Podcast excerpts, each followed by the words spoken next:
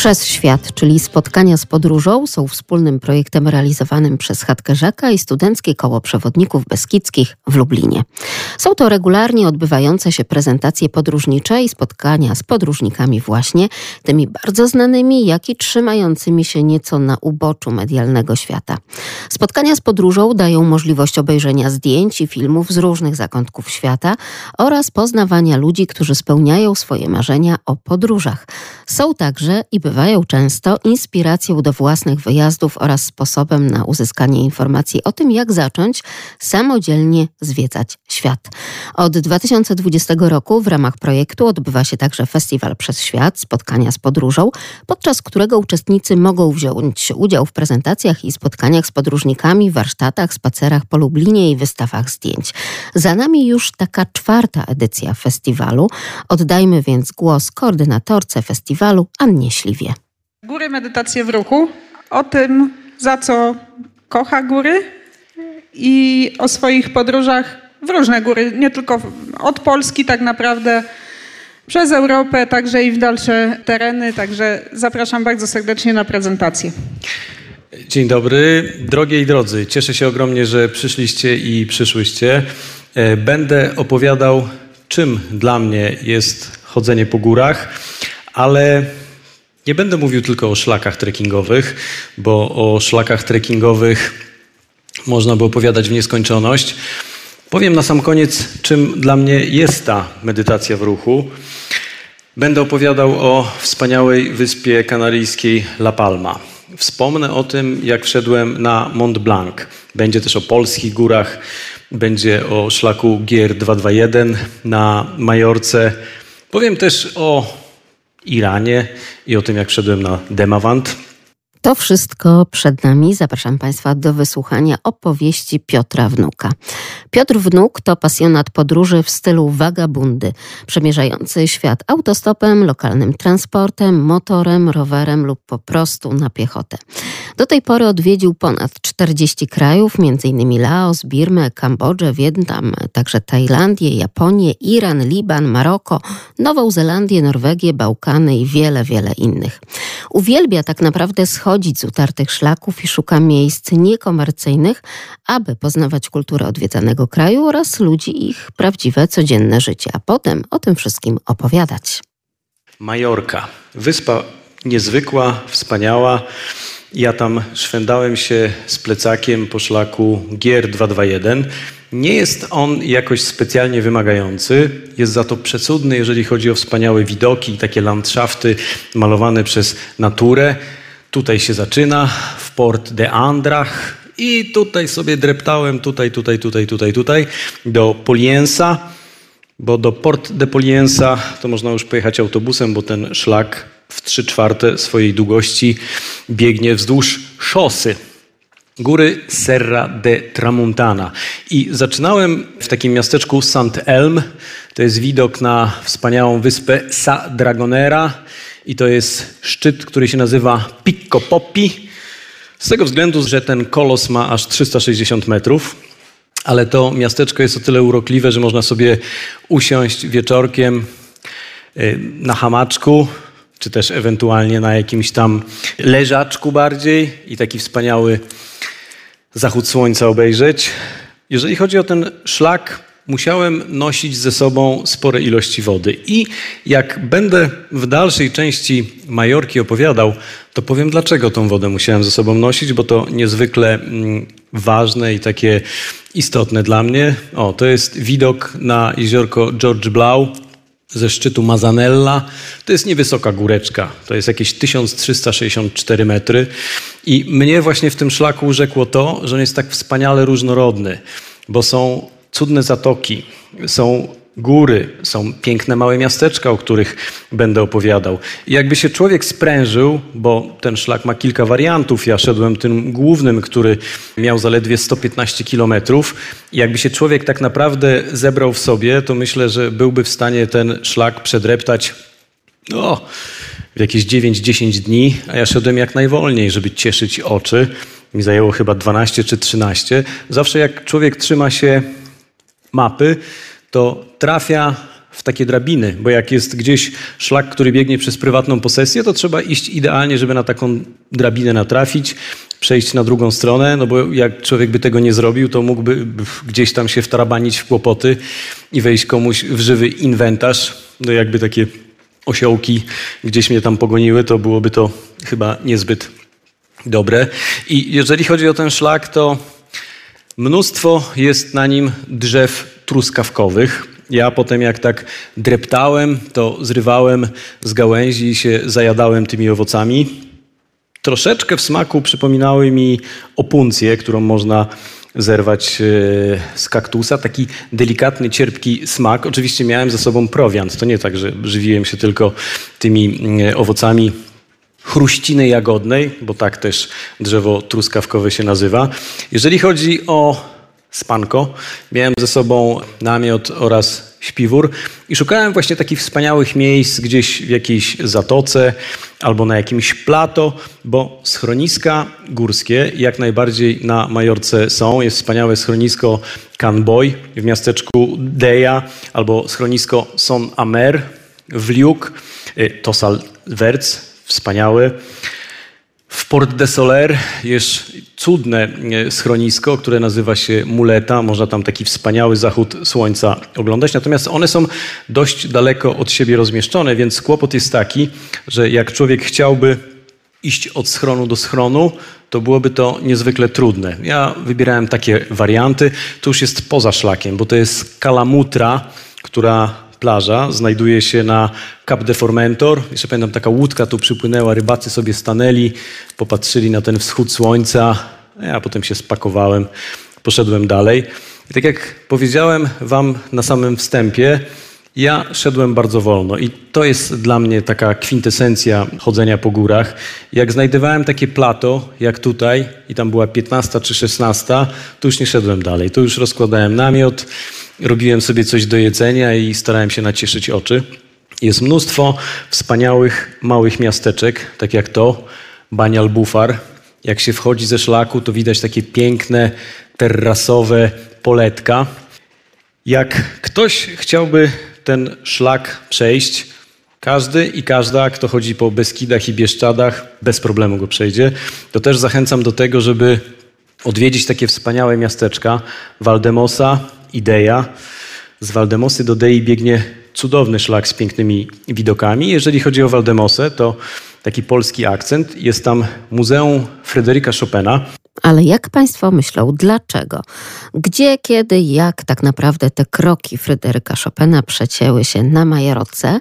A Chopin na Majorce jest postacią bardzo znaną, oczywiście to wspomniane już przez Piotra Wnuka, miasteczko Valdemossa w otoczeniu gór Sierra de Tramontania. Na Majorce artysta tak naprawdę także również i tworzył. Może pamiętają Państwo, jakież utwory wtedy również powstały. 801 50 10 22, a także 80 81 743 7383. Jeżeli chodzi o Waldemosę, to taki polski akcent. Jest tam Muzeum Fryderyka Chopina. Podróże małpka.radio.lublin.pl Można też w tej sprawie, jak i w każdej innej do nas napisać. Muzeum Fryderyka Chopina i o to Państwa pytamy. Jeżeli chodzi o Waldemosę, to taki polski akcent. Jest tam Muzeum Fryderyka Chopina czyli nie tylko w Polsce, ale także na Majorce. Zobaczymy innymi prawdziwe listy, rękopisy, szkice. Jednym z takich eksponatów jest list kompozytora do jego przyjaciela Juliana Fontany. Ale tak naprawdę jakież to były drogi, jakie wydarzenia zawiodły Fryderyka Chopina na Majorkę i czy był tam sam? To pytanie do Państwa 801 50 10 22, a także 81 743 7383 i podróże małpka radio Lublin Piotr Wnuk jest naszym dzisiejszym podróżnikiem i opowiadaczem o tych wszystkich swoich wyjątkowych podróżach. Jeżeli chodzi o te dwa miasteczka, to to, co zawsze tak strasznie mnie mierziło, bo jak chce się dotrzeć do Waldemosy czy też do Dei, to autobusy z Palma de Mallorca ze stolicy jeżdżą co 20 minut. Natomiast tam zawsze się ciągnie sznur samochodów. Jest tak zakorkowana ta droga, ja nie jestem w stanie tego zrozumieć. Naprawdę można tam dotrzeć komunikacją zbiorkomem. Nie wiem dlaczego Niektórzy tak bardzo mocno zawsze upierają się na, na wypożyczanie tych samochodów. Tak samo jest na Cap de Formentor. No, tutaj Kaladeja, piękna zatoka. Tam jak się zejdzie, tam jest taka ścieżunia, mogę potem powiedzieć gdzie. Tam są takie świetne miejsca do rozkładania namiotów. Gaje pomarańczowe.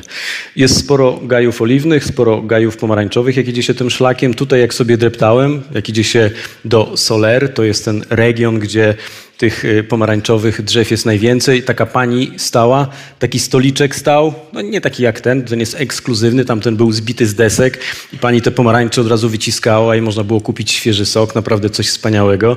To jest y, Orange Train. Kiedyś z tego regionu wożono pomarańcze do Palma de Mallorca, do stolicy. One potem płynęły statkami dalej.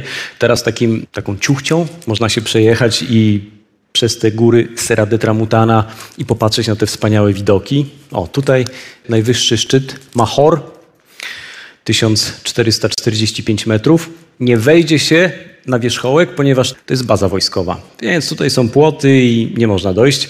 Jest piękne jezioro wewnętrzne. Dekuber, są dwa, Dekuber i George Blau, one są niedaleko siebie, przecudnej urody.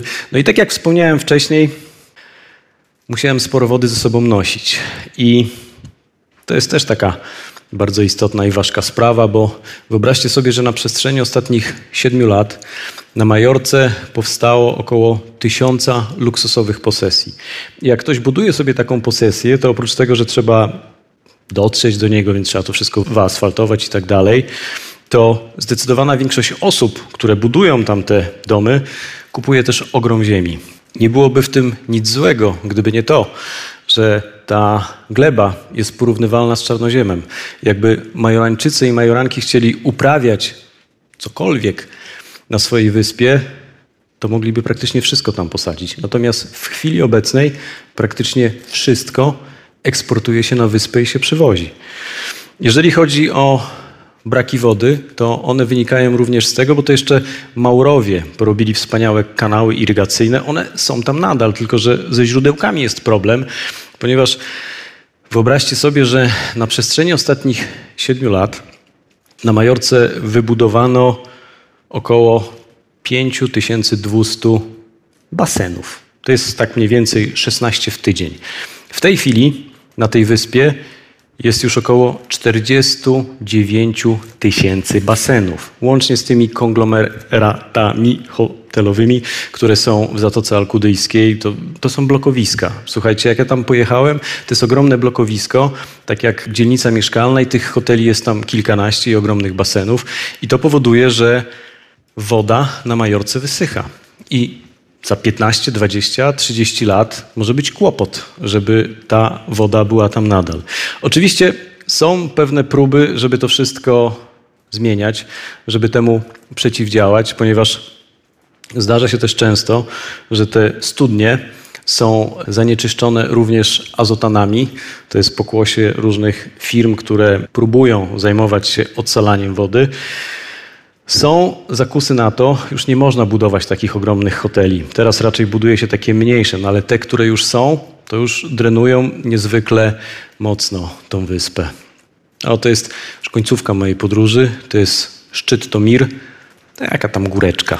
1103 metry, ale wszedłem na nią samemu. Cały Cap de Formentor widać. Jak chodzicie po górach, to wiecie, jaka to jest ogromna radocha. Jak ktoś wchodzi na szczyt samemu i z tego wierzchołka może sobie podziwiać jakieś wspaniałe widoki. Potem jeszcze poszedłem taka świetna zatoczka jest, ona się nazywa Kalabuker. Ona jest niedaleko takiego miasteczka Port de Poliensa. Zachęcam, żeby jakieś 3-4 kilometry od miasteczka. Taka fajna dróżka szutrowa. Można sobie namiocik tutaj rozbić i podziwiać taką piękną taflę wody. A skoro już mowa o górach, bo przecież wysłuchujemy wystąpienia Piotra Wnuka pod hasłem Medytacja w ruchu, a ten ruch odbywa się w górach. No to zapytajmy Państwa jeszcze o najwyższy szczyt Teneryfy i zarazem Hiszpanii 801 50 10 22, także 81 743 7383. A Pani Anna, Pan Krzysztof, Pani Katarzyna również doskonale wiedzą, że jeśli chodzi o Chopina, no to trzeba połączyć z przepiękną, znaną, wyjątkową wyjątkową postacią, ale również jej dziećmi, pisarką. Zresztą to muzeum właśnie nosi imię tak naprawdę dwojga tych wyjątkowych artystów, a przecież wiadomo, że Chopin Pragnienie Miłości to jest film, który nam doskonale tę kwestię przybliża. Muzeum Fryderyka Chopina, który leczył się tam na suchoty i zapoznał wspaniałą francuską pisarkę George Sand i ze względu też może i trochę na klimat tej wyspy, pomiędzy nimi zaiskrzyło i potem jak Fryderyk Chopin wrócił do Polski, to wydał swoje najlepsze dzieła, najlepsze utwory, a George Sand napisała pamiętniki. I to są te dzieła, które wymienia także pani Anna, chociażby Polones C-moll, ale również Preludia i oczywiście Ballada F-dur, bardzo znane utwory. I tak oto podróżując z tymi wyjątkowymi ludźmi, tymi, którzy nie boją się, tak jak państwo słyszeli, jak Piotr Wnuk zbaczać gdzieś tam ze szlaków, odszukujemy również i w tych zagranicznych, wyjątkowych, egzotycznych także podróżach akcenty polskie i to też lubimy w naszych podróżach. A państwo co lubią?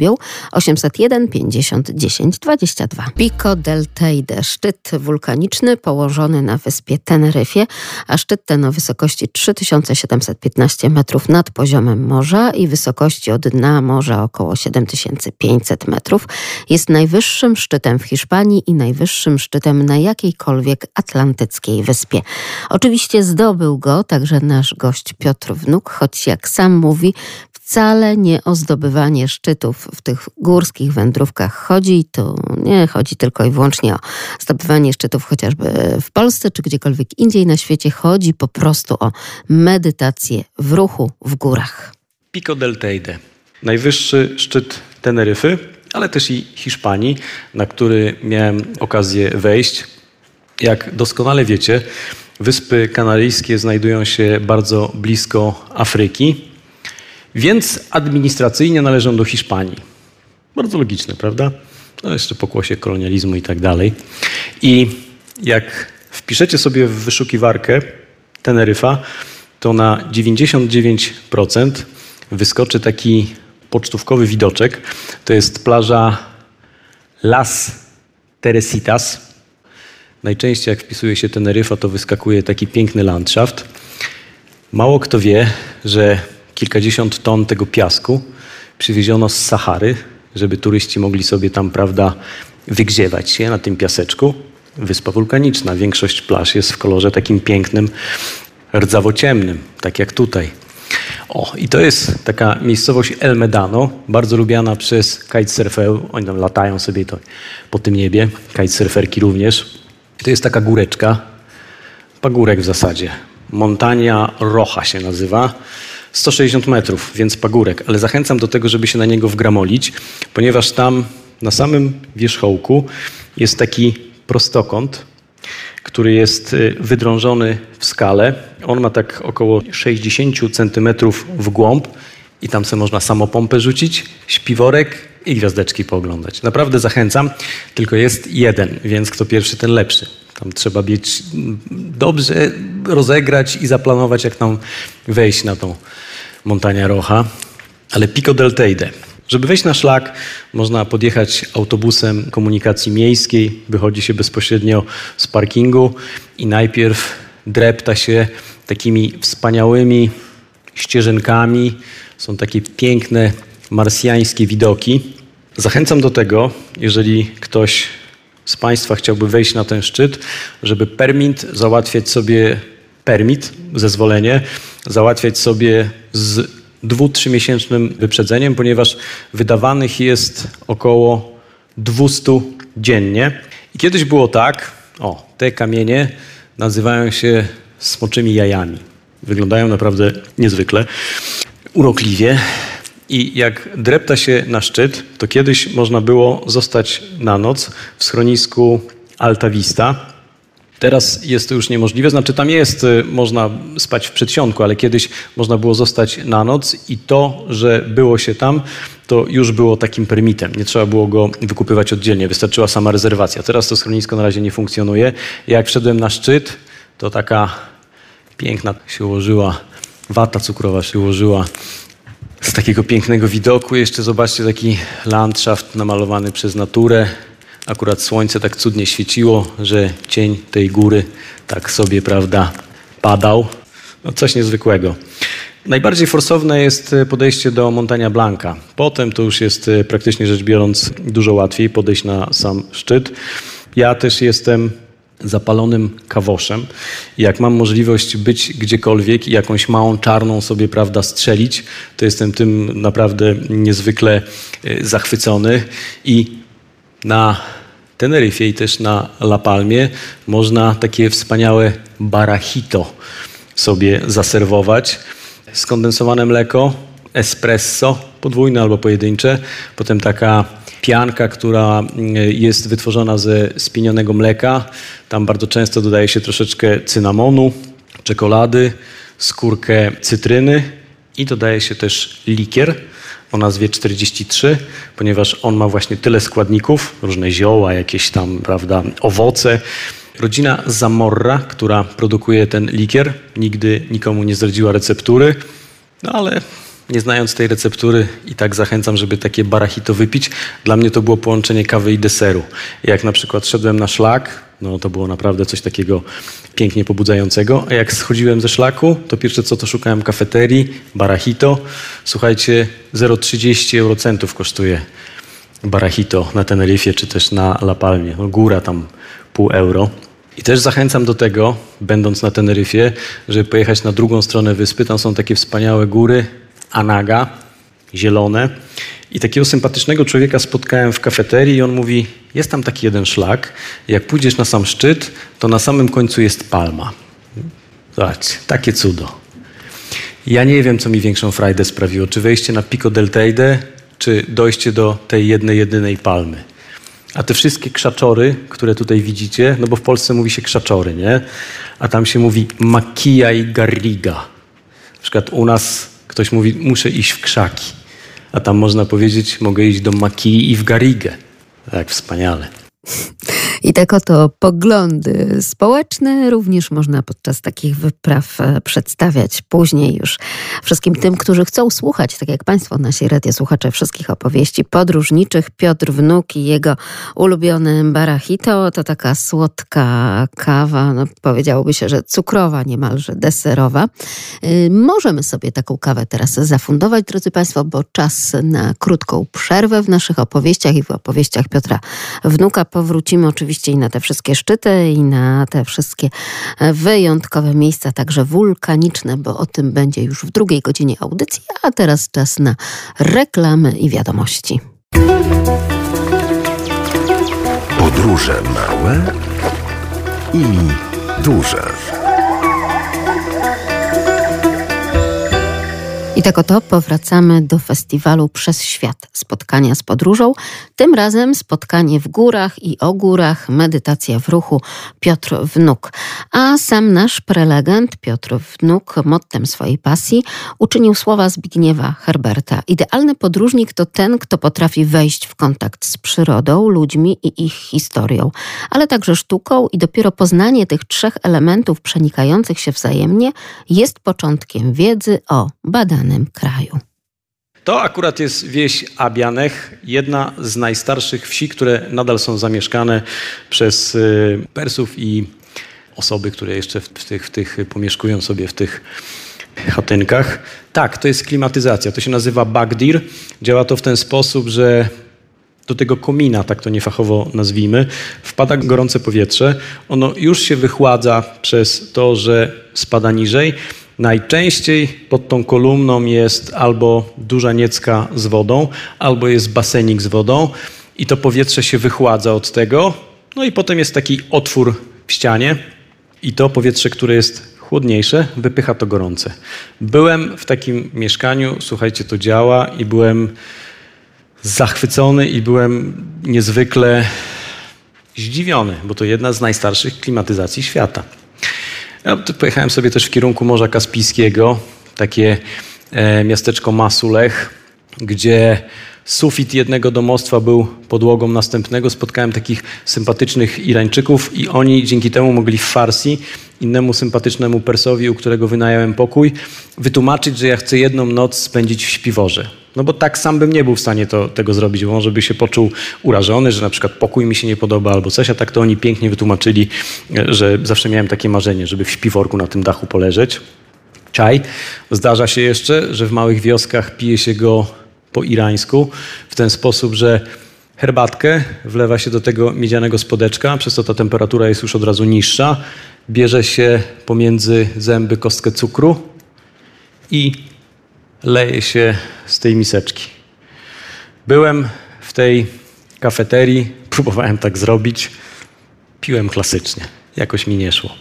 I też zawsze jak kręcę się po jakichś bocznych uliczkach, to w nagrodę zawsze przytrafiają mi się jakieś takie wspaniałe rzeczy. To e, miasteczko jest o tyle popularne wśród mieszkańców i mieszkanek Teheranu, że zdarza się, że często przyjeżdżają i robią sobie takie pamiątkowe zdjęcia, mają fotografa, wiecie, tam te wszystkie plandeki, aparat z taką tubą. Ale oprócz tego to w nagrodę otrzymuję inne rzeczy. Słuchajcie, tak jak się kręciłem, nigdy w życiu nie widziałem różowego kuraka. Ani potem, znaczy mój kumpel twierdzi, że to jest orzeł. Ja uważam, tam jakieś szpony coś mi tłumaczył, ja uważam, że to jest kurak. Nigdy y, różowego kurczaka nie miałem okazji y, zaobserwować gdziekolwiek, ale jeżeli faktycznie to byłby orzeł i bylibyście w Iranie i widzielibyście różowego orła, który gdzieś tam kołuje nad wami, to ja byłem pierwszy. Ja Piotr Wnuk, nasz dzisiejszy opowiadacz podróżniczych historii, które, tak jak Państwo słyszą, sam przeżył, na sobie doświadczył, a Państwo też być może w ten chłodny dzień przy herbatce na sposób e, taki ze spodeczka, czy ze szklaneczki, czy może z kubeczka.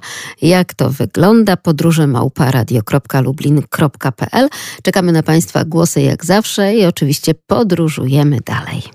Plaże, tak jak wspomniałem, wulkaniczne one są dość lubiane przez surferów i surferki. Ja jakoś nigdy na tej desce nie spróbowałem. Wystarczyło mi, jak sobie gdzieś tutaj siupnąłem i patrzyłem na takie wspaniałe widoki. I teraz będzie Demavant. To jest y, wulkan, który troszeczkę mi napsuł krwi. To jest wulkan drzemiący. To drzemanie na mnie miało takie skutki, jakie miało.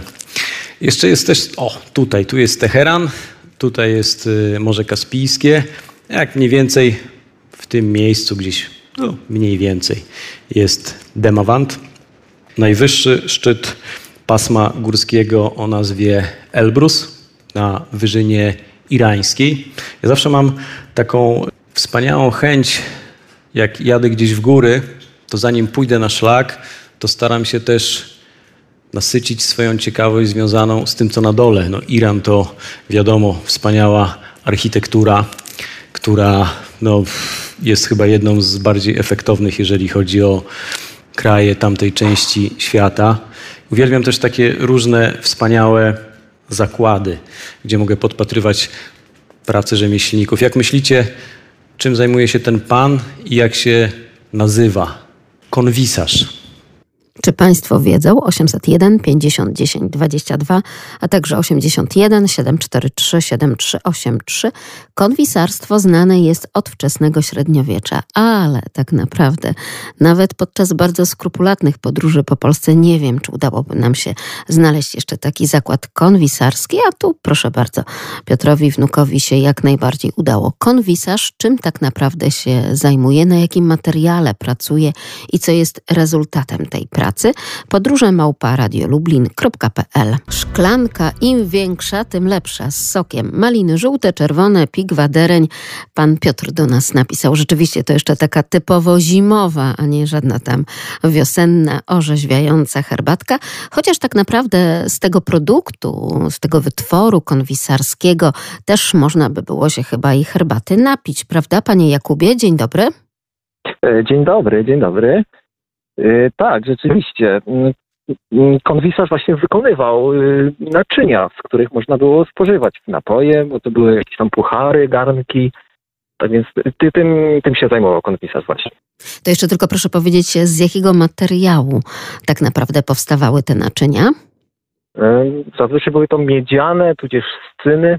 Tak, cyna, spisz jak najbardziej, no bo wiadomo, że jak jesteśmy w tym wczesnym średniowieczu, to e, tak to wyglądało, czyli przetapianie, odlewanie, później wykuwanie i zdobienie, bo to też jest bardzo charakterystyczne. Zwiedzając różnego rodzaju zamki, właśnie widzimy taką skrupulatną, rzemieślniczą pracę konwisarzy, prawda? Dokładnie, te naczynia przepięknie wyglądają, mają piękne zdobienia i właśnie się zawsze zastanawiam, będąc w zamkach, jak to jest wykonane, jaka, jaka pieczołowitość, taka skrupulatność w tych wszystkich ozdobach. No, przepiękne to są rzeczy. To prawda i to wszystko wytwór rąk ludzkich bez sztucznej inteligencji, prawda? Tak. Więc tamtejsze rzemiosło nie dość, że tak szlachetne w swoim wyrazie, również tak piękne i to sztuka użytkowa, no to jeszcze tak wytrzymałe, to też jest charakterystyczne. Coś, czym niekoniecznie możemy się poszczycić we współczesnych czasach, prawda, panie Jakubie? dokładnie, dokładnie tak. Bardzo dziękuję za tę przymiłą rozmowę. Cieszę się, że podróżuję pan radiowo, wirtualnie razem z nami. Dobrego dnia życzę. Dziękuję bardzo. Dziękuję ślicznie. Do widzenia. Do usłyszenia, a my powracamy także do tych konwisarskich opowieści Piotra Wnuka. No, nie było to aż takie bardzo proste, bo oprócz tego, że tworzy te wspaniałe wazy i dzbany, to też wybija na nie takim młoteczkiem piękne wzory. Stolarz. Tak, to jest stolarz. Tam był konwisarz, tu jest stolarz. Teraz jeszcze też chciałem powiedzieć o takiej e, skomplikowanej formule, która nazywa się Tarof. To jest formuła grzecznościowa, która kiedyś była e, dość popularna w Iranie. Teraz raczej stosowana jest przez osoby starsze albo mieszkające w niedużych miejscowościach, czy też w, w wioskach. I dość często bardzo mylnie interpretowana była przez ludzi, ludzi, którzy przyjeżdżali do Iranu z innych krajów. Formuła grzecznościowa polegająca na tym, że jeżeli ja na przykład pójdę do sklepu, ja tak pokrótce wytłumaczę, i sprzedawca chciałby zagrać ze mną w taki tarow, jak ja na przykład pytam, ile kosztują te owoce. On mówi, takie psiary, ty jesteś wspaniałym gościem, za darmo. I ja zgodnie z tarofem powinienem powiedzieć, ależ skąd? Przecież takie cudne owoce, takie wspaniałe, ty jesteś jednym z najlepszych sprzedawców na całym targowisku, trzy razy więcej zapłacę. Bierz za darmo, zapłacę trzy razy więcej tak do trzech razy mniej więcej. Jakbym jechał taksówką i kierowca powiedziałby do mnie, ile za ten kurs? Dojechaliśmy do stacji, ile za ten kurs? Za darmo. I to, jeżeli kierowca mówi do mnie, że za darmo, to znaczy przyjemnie mi się z tobą rozmawiało. Ja powinienem powiedzieć, o, ja wtedy powinienem powiedzieć, no jak za darmo, tak wspaniale prowadziłeś, tak bezpiecznie. Ci wszyscy kierowcy, co w Formule 1 jeżdżą, to tam gamonie przy tobie. Trzy razy więcej zapłacę. Za darmo. No i tak jak wspomniałem, teraz ten tarof już nie jest tak powszechnie używany, ale kiedyś, czy nadal jest dość mylnie interpretowany przez Europejczyków. I bardzo wiele osób, które przyjeżdżało do Iranu i nie za bardzo wiedziało, na czym ten tarof polega, to potem jak wracali, to mówili, no wspaniali ci Irańczycy. Poszedłem do sklepu, mówili, bierz wszystko za darmo. Jechałem taksówką, jedź za darmo. Chciałem zapłacić za jedzenie w restauracji, nie płać za darmo i tak dalej. No dlatego teraz ten tarof jest stosowany troszeczkę rzadziej, ale dobra, Miało być o wejściu na Demavant. Tak, to jest Basecamp, bo jechałem z Rinek, taka miejscowość, pick-upem musiałem się przemieścić do tego Basecampu. Ten meczet jest przerobiony na coś w rodzaju guest house'u, można tam pospać, zresztą jak w każdym meczecie. Jak w Iranie wchodziłem do meczetu i miałem ochotę się zdrzemnąć albo zostać na noc, jest to powszechna praktyka. Wielokrotnie też Persowie mnie zapraszali, na przykład jechałem nocnym autobusem i oni na przykład mówili idziemy, rest, zrobić w meczecie i spaliśmy do rana. Naprawdę coś wspaniałego. Więc ten meczet jest przekształcony w taki guest house i w taki punkt zaopatrzeniowy. Jeszcze też taka ciekawostka, taki jegomość, Józef Czarnota się nazywał. To był Austriak, ale polskiego pochodzenia. On swego czasu pracował dla szacha i jakoś tak naszła go ochota, żeby samemu wejść na ten demawant i zrobił to jako jeden z pierwszych. 1852 rok to był. I teraz jak mówiłem, o, słuchajcie, to są sulfatary, bo mówiłem, że wulkan drzemiący i to drzemanie tak dosyć mocno, prawda, miało na mnie negatywny wpływ. Jak patrzy się na ten wierzchołek, to z góry, no to wszystko po prostu tak, takie ma się wrażenie, jakby ten szczyt cały czas kopcił. I te wyziewy, jak to dmuchnie w człowieka, a we mnie to dmuchnęło, to naprawdę nie było to zbyt przyjemne. Oczy miałem przekrwione chyba przez trzy dni, potem jeszcze.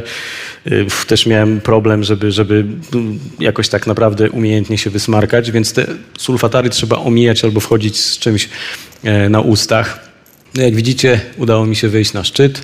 Miałem taki fikuśny kapelutek ze sobą jak on mi strasznie zrobił robotę, słuchajcie, bo szedłem pod granią, no ale potem prędzej czy później na tą grań trzeba wejść, no bo jak gdzieś tam się można chować pod tą granią, ale potem trzeba gdzieś tam, o tu się kopci, widzicie, tu jest ten kopciuch. Tam niektórzy mają strategię stay, wchodzić stay, stay się dymi, idę stay i tak dalej, bez sensu.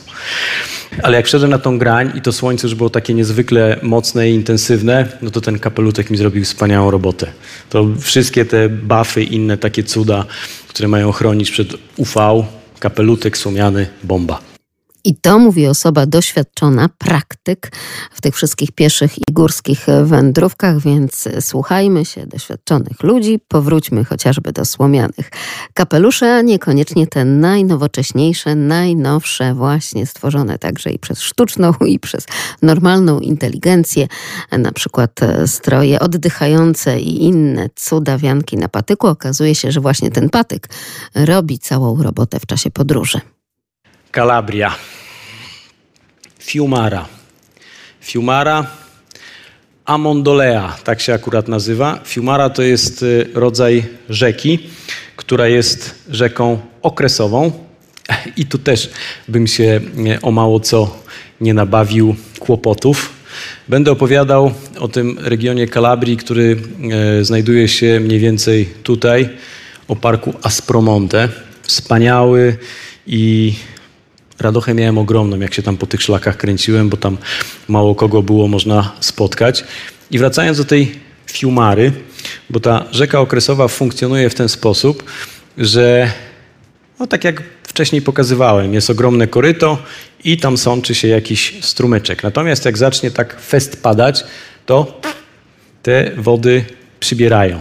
Ja tak jak sobie chodziłem, bo wziąłem tarpa ze sobą. Nigdy nie mogłem się przekonać do tarpa, Kumpel mówi, weź ostatni raz spróbuj. I się nie przekonałem. I słuchajcie, tutaj jak zszedłem do tego koryta, to tam tak pięknie wszystko było wyżłobione. Ja mówię, rozłożę sobie tego tarpa, tam sobie zrobię taki tam pseudonamiocik. Ale tak patrzę, że tam gdzieś w oddali takie ołowiane niebo się zaczęło robić. Mówię, jak to strzeli. I czytałem wcześniej, że te opady są bardzo niebezpieczne. Mówię, jak to strzeli, jak to zacznie lać. Pamiętam, że tak mm, czytałem o tych fiumarach, i tak mi, słuchajcie, coś tknęło i poszedłem sobie ten tarp, rozłożyłem trochę wyżej. Jak to zaczęło lać, to słuchajcie, jakbym sobie tam w dole rozłożył to legowisko, to mi wypukało po prostu, nie? Ten strumyczek, który był taki, jak pokazywałem wcześniej, to się to naprawdę rwąca rzeka zrobiła. Opady trwały całą noc. Więc tak jak teraz słyszę Fiumara, to już wiem, że tam po tym korycie się nie kręcić. Jeżeli chodzi o ten region Włoch, jest on zamieszkały przez Italogreków. To jest y, grupa etniczna, która mówi swoim własnym językiem, narzeczem, który się nazywa Gricco Bovese albo Gricco Calabrio, ponieważ jest tylko kilka wiosek jeszcze niedaleko miasta Bowa oraz też dwie są w Apulii. I tak jak spotkałem tego sympatycznego pana rolnika, to wyobraźcie sobie, on powiedział mi, żebym razem z nim zapędził kozy do zagrody. Znaczy ja oczywiście nie byłem w stanie, ale jego pies pasterski nam pomógł i dzięki temu te kuski tak pięknie mogły sobie tam, prawda, do tej zagrody wbiec, ale tam zaganianie to jest, słuchajcie, pierwszy raz w życiu to widziałem. Ten pan rolnik tak sobie stał i te kozy, tam jak były tam no sobie tak gdzieś tak baraszkowały po tych różnych tam połaciach i w pewnym momencie on zaczął na nie gwizdać tak pięknie, rytmicznie. Ja nie jestem w stanie tego powtórzyć i nie zmuszajcie mnie do tego, bo wyjdziecie, po prostu będziecie zdegustowani. Jak on tak pięknie, dźwięcznie na nie gwizdał, to one tak jedna po drugiej, tak bing, bing, bing, bing, bing, bing, bing, bing, bing, bing, bing, bing, bing, bing, gęsiego. Wiecie, gęsiego, no jedna za drugą tak pięknie zbiegały i ustawiały się w takim szpalerku. Nigdy wcześniej tego nie widziałem. A teraz jeszcze chciałem powiedzieć o rzeczy też takiej bardzo istotnej, bo to jest szlak trekkingowy, który e, wiedzie do sanktuarium Matki Boskiej z Polski, też zwanej Matki Boskiej Górskiej. I mówię o tym dlatego, ponieważ w Kalabrii jest bardzo o taka niebezpieczna mafia, która nazywa się Ndrangheta. I nie wiedzieć czemu, oni to sanktuarium upatrzyli sobie do tego, żeby to jest sanktuarium braci bazylianów od świętego Bazylego. I oni tam mm, e, robią takie rokroczne zjazdy i ustalają sobie plan działania, a ten człowiek, który jest odpowiedzialny za przewodzenie tym obradom, nazywa się Capocrimine. Oczywiście hierarchowie kościelni próbują z tym walczyć, czy jakoś temu przeciwdziałać, ponieważ to sanktuarium jest bardzo ważne dla różnego e, rodzaju pielgrzymów. I no, wiecie, walka z drangetą jest niezwykle trudna, żeby ich wyplenić w ogóle z tamtego sanktuarium, ponieważ w 1989 roku zabito wicerektora tego sanktuarium. Mafia go właśnie zabiła. Więc no, nie jest to łatwe, żeby wypchnąć ich stamtąd. La Palma. Wspaniała wyspa kanaryjska. No, mogę powiedzieć, że straciłem dla niej głowę. Dla wyspy warto. I taki wspaniały szlak trekkingowy, który biegnie naokoło, GR 130, kolejny GR 131, który biegnie szczytem Caldery de Taburiente, też wspaniała kaldera, też wyspa wulkaniczna. Ona jest nazywana bardzo często La Isla Verde, czyli Zielona Wyspa, albo La Isla Bonita, przepiękna wyspa, ponieważ tutaj tak fruwają sobie takie ciepłe prądy pasatowe, które powodują, że no to jest taka wyspa wiecznie zielona, naprawdę wspaniała. E, są na niej trzy kempingi. I co do zasady powinno się spać tylko na tych kempingach. Natomiast jak chce się zrobić trekking naokoło wyspy, tym szlakiem GR130, to trzeba pójść do Medio Ambiente. To jest coś w rodzaju takiego Wydziału Środowiska, który znajduje się w stolicy tej wyspy i tam załatwia się taki permit. Jak ja tam podreptałem, to pani się spytała, na jak długo ja mówię, no tak, chcę przejść naokoło tą wyspę, chociaż szedłem tylko odcinkami, nie szedłem tak od deski do deski naokoło. I pani się pyta, skąd pan jest? A ja mówię, z Polski. O, to panu dam od razu na cały miesiąc. Także. I dreptałem sobie na szczyt Roche de las Muchachos, tylko dla mężczyzn. Taki, jakaś taka, taka nazwa, bardzo specyficzna. 2423 metry ma ten wierzchołek. I miałem tam taką wspaniałą przygodę, bo znalazłem na mapie taką informację, że tam można nabrać wody. Jak doszedłem, tam było coś w rodzaju takiego punktu informacyjnego. I tam taki sympatyczny pan sobie siedział w środku. Jak podszedłem do tego kraniku, żeby nalać, to tam była taka wielka plandeka i było napisane aqua non potable. Woda niezdatna do picia. Ja miałem puste butle. I mówię do tego pana, ja mam permit ja generalnie wody chciałem nabrać. Mówię, jak niezdatna do picia? A on mówi, o, ty jesteś kaminante, czyli ten tam piechur. Nawet jest taki pomnik kaminante w jednej z miejscowości, e, bo tam można dojść na ten wierzchołek, o, to jest ten wierzchołek, można dojść mm, szlakiem trekkingowym na szczyt, ale też można wjechać samochodem. I on do mnie mówi, ty jesteś kaminante, ty możesz, mówi, brać wody ile chcesz. Wyszedł z tej takiej budeczki, wziął sobie flaszeczkę, nalał, przy mnie wypił. Ona mówi, jest zdatna do picia jak najbardziej, ale ci, co tu przyjeżdżają na parking samochodami, to ja im mówię, że nie zdatna do picia. Ty bierz ile chcesz. I ja mówię, mówię, ja mam permit, czy dałoby radę, żebym ja sobie tutaj rozłożył namiocik i żebym został namiot? No, pewnie, mówi, stary, zostań, cudnie. Słuchajcie, chciałem bardzo zostać, ponieważ to jest miejsce, które jest jednym z dwóch najlepszych do obserwacji nieba na całej półkuli północnej, ponieważ jest tam sporo różnych obserwatoriów astrologicznych. Między innymi jest tam Grand Tecan, to jest trzeci co do wielkości teleskop, który się tam znajduje, ponieważ nad La Palmą są olbrzymie połacie czarnego nieba. No, mniej więcej również dlatego, że przepisy wyspiarskie zabraniają, żeby używać na wyspie neonów, a jakiekolwiek latarnie, które są w miasteczkach, one są ustawione w taki sposób, że światło ma specyficzny kolor i pada pod odpowiednim kątem w dół. Więc to niebo jest naprawdę prześliczne. Słuchajcie, jak miałem taką, wiecie jak to w namiocie, nie? Czasami jest tak, że zechce się tam wyjść z namiotu za potrzebą, no to wiadomo, że tam butelkę można mieć ze sobą i tak dalej. Wyszedłem i zobaczyłem tą drogę mleczną, słuchajcie. To było najwspanialsze wyjście za potrzebą w moim życiu. Naprawdę, nie chciałem wracać do tego namiotu. Tak wspaniale, zjawiskowo, przepiękne niebo.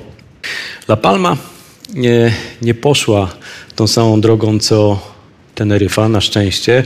Tam nie ma takich ogromnych konglomeratów hotelowych. Jest jedno miejsce, które, no jest tam, są jakieś tam dwa, trzy hotele, natomiast cała wyspa funkcjonuje w ten sposób, że można wynająć sobie jakiś taki stary kamienny dom. Natomiast takiej masowej turystyki tam na szczęście jeszcze póki co nie ma. O, Baranco de los Hanjustias. To jest wejście do takiego wąwozu, którym wchodzi się do Caldery de Taburiente. Przepiękna sprawa, naprawdę cudna. Bardzo łatwo można za, załatwić sobie permit. Wystarczy usiąść przed komputerem, wklepać swoje dane i dostajemy go w PDF-ie. Potem idziemy do pana. Tam jest całe takie wspaniałe przestrzenie, taka baza kempingowa. Można sobie rozłożyć namiot. Znaczy nie można używać elektryczności, nie można też używać żadnych maszynek gazowych, ale jest naprawdę cudnie. To jest Chorzo Verde, taki wspaniały punkt widokowy. Tam można sobie pójść z tej kaldery. Ja tam z pół godziny sterczałem i były chmury, a potem jak się rozdmuchało, to tylko cyknąłem fotę i mówię cudnie. Naprawdę wspaniale.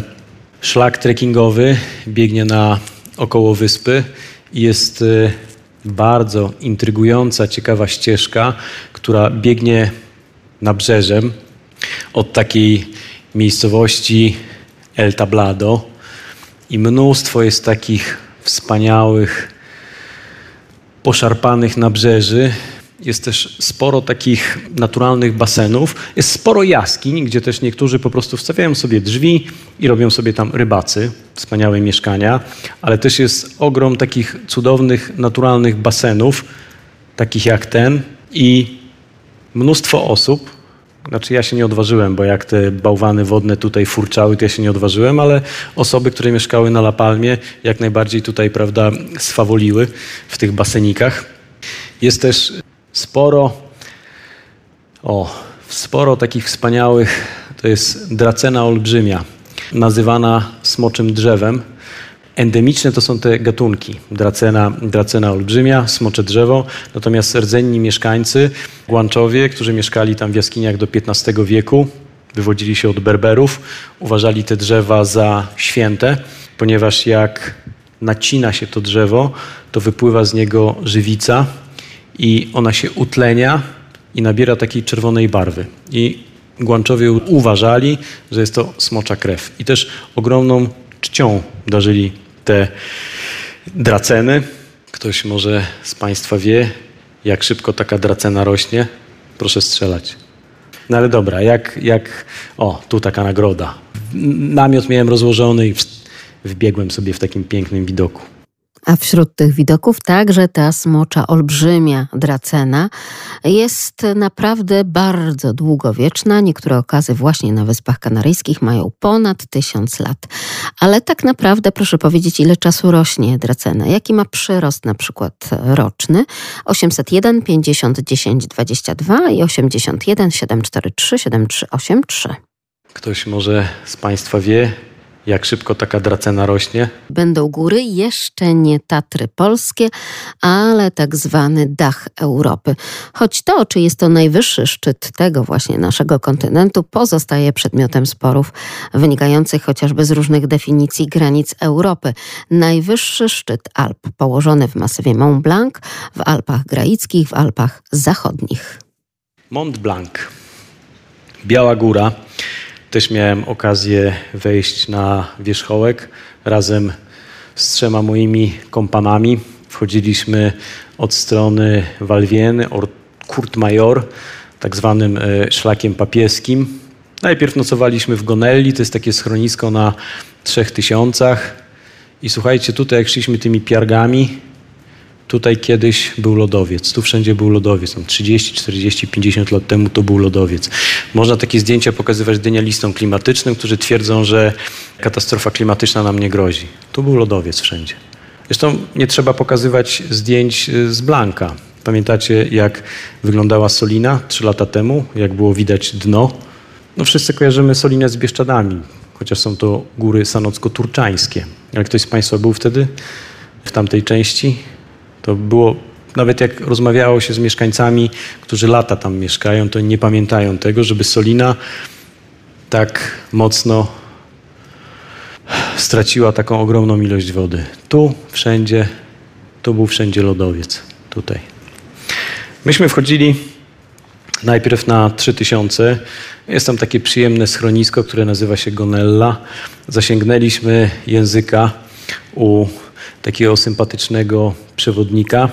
Mieliśmy taki koncept, że chcieliśmy, tam przechodzi się przez lodowiec i tam na wysokości 3700 znaleźliśmy sobie takie plato, gdzie rozłożyliśmy sobie namioty i zrobiliśmy sobie taki base camp.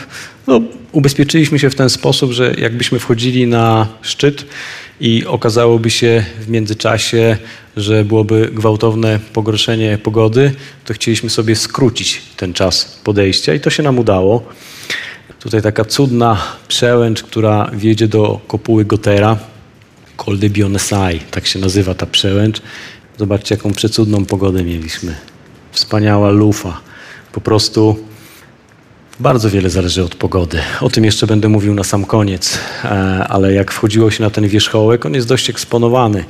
Jak e, jest zamieć, jak jest widoczność na 2-3 metry i tutaj dmucha z tej albo z tej, no to podejście jest trudne. Natomiast przy tak pięknej pogodzie, no to podejście było czystą przyjemnością i wejście na szczyt i potem patrzenie z góry, z wierzchołka, jak nam się wszystkie te otworzyły górskie widoki, to było coś wspaniałego. Mieliśmy taki e, naprawdę cudowny czas, e, będąc tam. O, tu, tutaj jest Walwieny, tutaj rozbiliśmy sobie mm, e, namiot i potem poszliśmy do e, schroniska Gonella.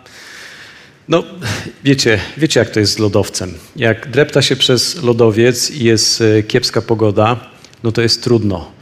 Myśmy byli akurat w takiej wspaniałej, uprzywilejowanej sytuacji.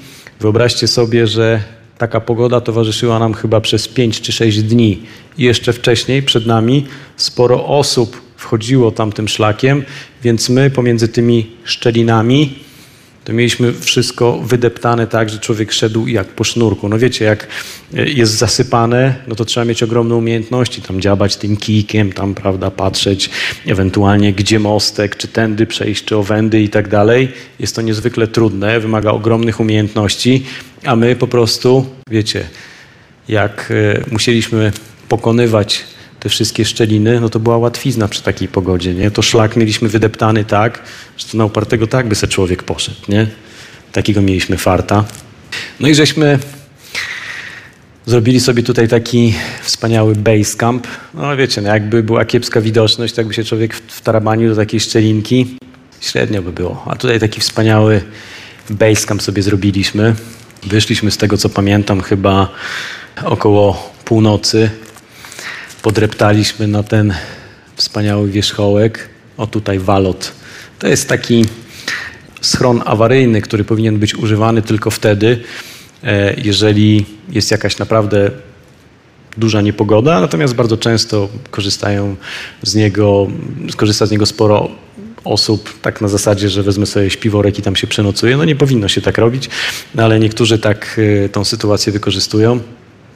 Zobaczcie, jaka piękna pogoda jak nam się te wszystkie pootwierały widoki, to było coś niezwykłego. No i też był jeden jegomość, który myśmy tak wiecie, klasycznie, nie? Mówimy, weszliśmy, to zejdziemy, nie? Ten paralotnia, trum. Kumpel mówi, ty zoba, poleciał. Mówię, a my na dół, z buta. Ma to też swoje uroki. Ma to też wspaniałe swoje uroki. Takie dreptanie e, po takich cudnych szlakach. Ja uwielbiam to robić, jak jest piękna pogoda, no bo wtedy człowiek może nacieszyć oczy. Wtedy to dla mnie jest najwspanialsze doznanie, będąc w górach, jak mogę takie wspaniałe widoki podziwiać. O, takie szczelinki, nie? Przy takiej widoczności, no to prze, przelecieć przez taki mostek, to tam da się. A jakby na przykład była tak widoczność na półtora metra i by wiało, o, to już by tam, to już, by, to, to, to już byśmy tak nie biegali po tych mosteczkach. Polish style. Teraz będę o polskich górach też troszeczkę opowiadał, bo polskie góry uwielbiam i pokazuję je na samym końcu, ponieważ uważam, że Beskidy, Bieszczady, Tatry, Gorce, jakiekolwiek inne polskie góry w żaden sposób nie ustępują tym innym. I jak jeżdżę po świecie, to staram się w polskich górach być tak co miesiąc, nawet na 2-3 dni jak pojadę. I tak jak się mnie pytają, bo tutaj będziecie widzieć zdjęcia polskich szlaków, które na przykład te same miejsca, ale w różnych odsłonach, wiosennej, zimowej. Jak się mnie pytają, po co w kółko jeździsz w góry, no to ja mówię, że one zawsze wyglądają inaczej. Inaczej wyglądają wiosną, inaczej wyglądają jesienią, inaczej wyglądają zimą. Nigdy mi się nie zdarzyło, że jak pojechał na przykład, jak nie wiem, jak wchodzę sobie z Chochołowskiej na Grzesia i potem idę sobie na Rakoni Wołowiec, nawet jak jadę w tych samych miesiącach, to zawsze wyglądają inaczej. I teraz, czym dla mnie jest ta medytacja w ruchu? E, kiedyś jak byłem na takim festiwalu podróżniczym, to jeden e, z Himalajistów powiedział, że dla niego chodzenie po górach to jest sanatorium dla duszy. I to bardzo mocno ze mną rezonuje, naprawdę. Ja jak jestem na takich szlakach, to w taki wspaniały sposób ładuję akumulatory, schodzę taki naprawdę e, bardzo pozytywny, ale też to chodzenie po górach jest dla mnie czymś takim ważnym, żeby umiejętnie obserwować te procesy, które są na dole. To wszystko, co się dzieje, bo to też wyostrza zmysły we wspaniały sposób. Jak sobie człowiek wejdzie na górę, tak się poszwenda po tych szlakach, przemyśli pewne rzeczy, to potem dużo, przynajmniej dla mnie, dużo łatwiej rozczytywać te wszystkie rzeczy, które są na dole. I kiedyś, słuchajcie, byłem e, przysiągnięty taką nomenklaturą zdobywać szczyt. Atak szczytowy, nie? Ale powiem wam szczerze, że kilka wyjazdów w Tatry zimą, kilka wejść na trochę wyższe szczyty gdzieś tam w świecie skutecznie mnie z tego wyleczyło, ponieważ przygotowanie kondycyjne jest niezbędne. Wiedza do tego, jak poruszać się w trudnych e, partiach gór, jest konieczna. Właściwie zrobiona klimatyzacja jest niezbędna. Bez tego nie da się gdziekolwiek wejść. Mental jest bardzo ważny, ale o wszystkim decyduje pogoda. Jak pokazuję Wam te wspaniałe zdjęcia, to wszędzie jest piękna pogoda. Słuchajcie, jak wchodziłem na Blanka, pokazywałem Wam te zdjęcia. Tam tydzień później przyjechali chłopacy z Włoch, bo taka koleżanka tam była na tym kempingu i to, to były cyborgi po prostu. Oni Ironmany biegają, słuchajcie, i ja kondycyjnie w porównaniu z nimi to naprawdę leszcz. A oni tydzień później, jak przyjechali i było załamanie pogody, to oni na tego Blanka nie weszli. To dlatego, że my byliśmy lepsi? Absolutnie nie, mieliśmy świetną pogodę. Więc te wszystkie rzeczy, o których powiedziałem, one są bardzo ważne. Natomiast jak, nie wiem, jest minus 30, wieje wiatr i temperatura jest odczuwalna, tam minus 30, minus 40, jest widoczność tak na metr, to ja, co ja mogę pozdobywać? Co mogę popatrzeć i schodzę w dół. Więc teraz niczego nie zdobywam. Chodzę po górach, sprawia mi to ogromną frajdę. O, bałwan. Też taka ciekawostka. Mam taką ogromną radochę, jak mogę po tych szlakach się przemieszczać i to jest dla mnie ta medytacja w ruchu. To jest dla mnie ta wspaniała możliwość z obcowaniem z naturą, patrzenia na te wspaniałe widoki i analizowania tych wszystkich procesów. To już było w scenerii zimowej. Wiecie, co to jest za górka? Wspaniale. O, od razu widać, że konkretna ekipa. Tak, to jest Wołowiec. Jak się mnie pytają, po co jeżdżę, no to inaczej Wołowiec wygląda wiosną, latem, a inaczej wygląda zimą. Starorobociański, a tu błyszczy i bystra. Drogiej drodzy, cieszę się ogromnie, że mogłem z Wami w tą podróż e, swoją górską się wybrać i cieszę się ogromnie, że byliście na mojej prezentacji. Dziękuję bardzo. To my dziękujemy bardzo. Piotr Wnuk. Niesamowite historie, opowieści chciałoby się powiedzieć, że do zobaczenia gdzieś na tym staroropociańskim wierchu, bądź gdzieś na Wołowcu, bo przecież też i każdego roku w maju zupełnie inaczej te szlaki wyglądają, o ile wyglądają i o ile wyglądają spod chociażby tych zwałów śniegu. Mówimy do zobaczenia, mówimy do usłyszenia, ale pozostał nam jeszcze jeden element. Czy Państwo pamiętają to pytanie? Ktoś może z Państwa wie, jak szybko taka dracena rośnie? Proszę strzelać. No szybko to naprawdę to nie jest. To nawet nie jest żółwie tempo i tutaj y, próbowali Państwo, próbowali, ale jak kulą w płot. Jeden metr na 10 lat. Ta dracena sobie rośnie.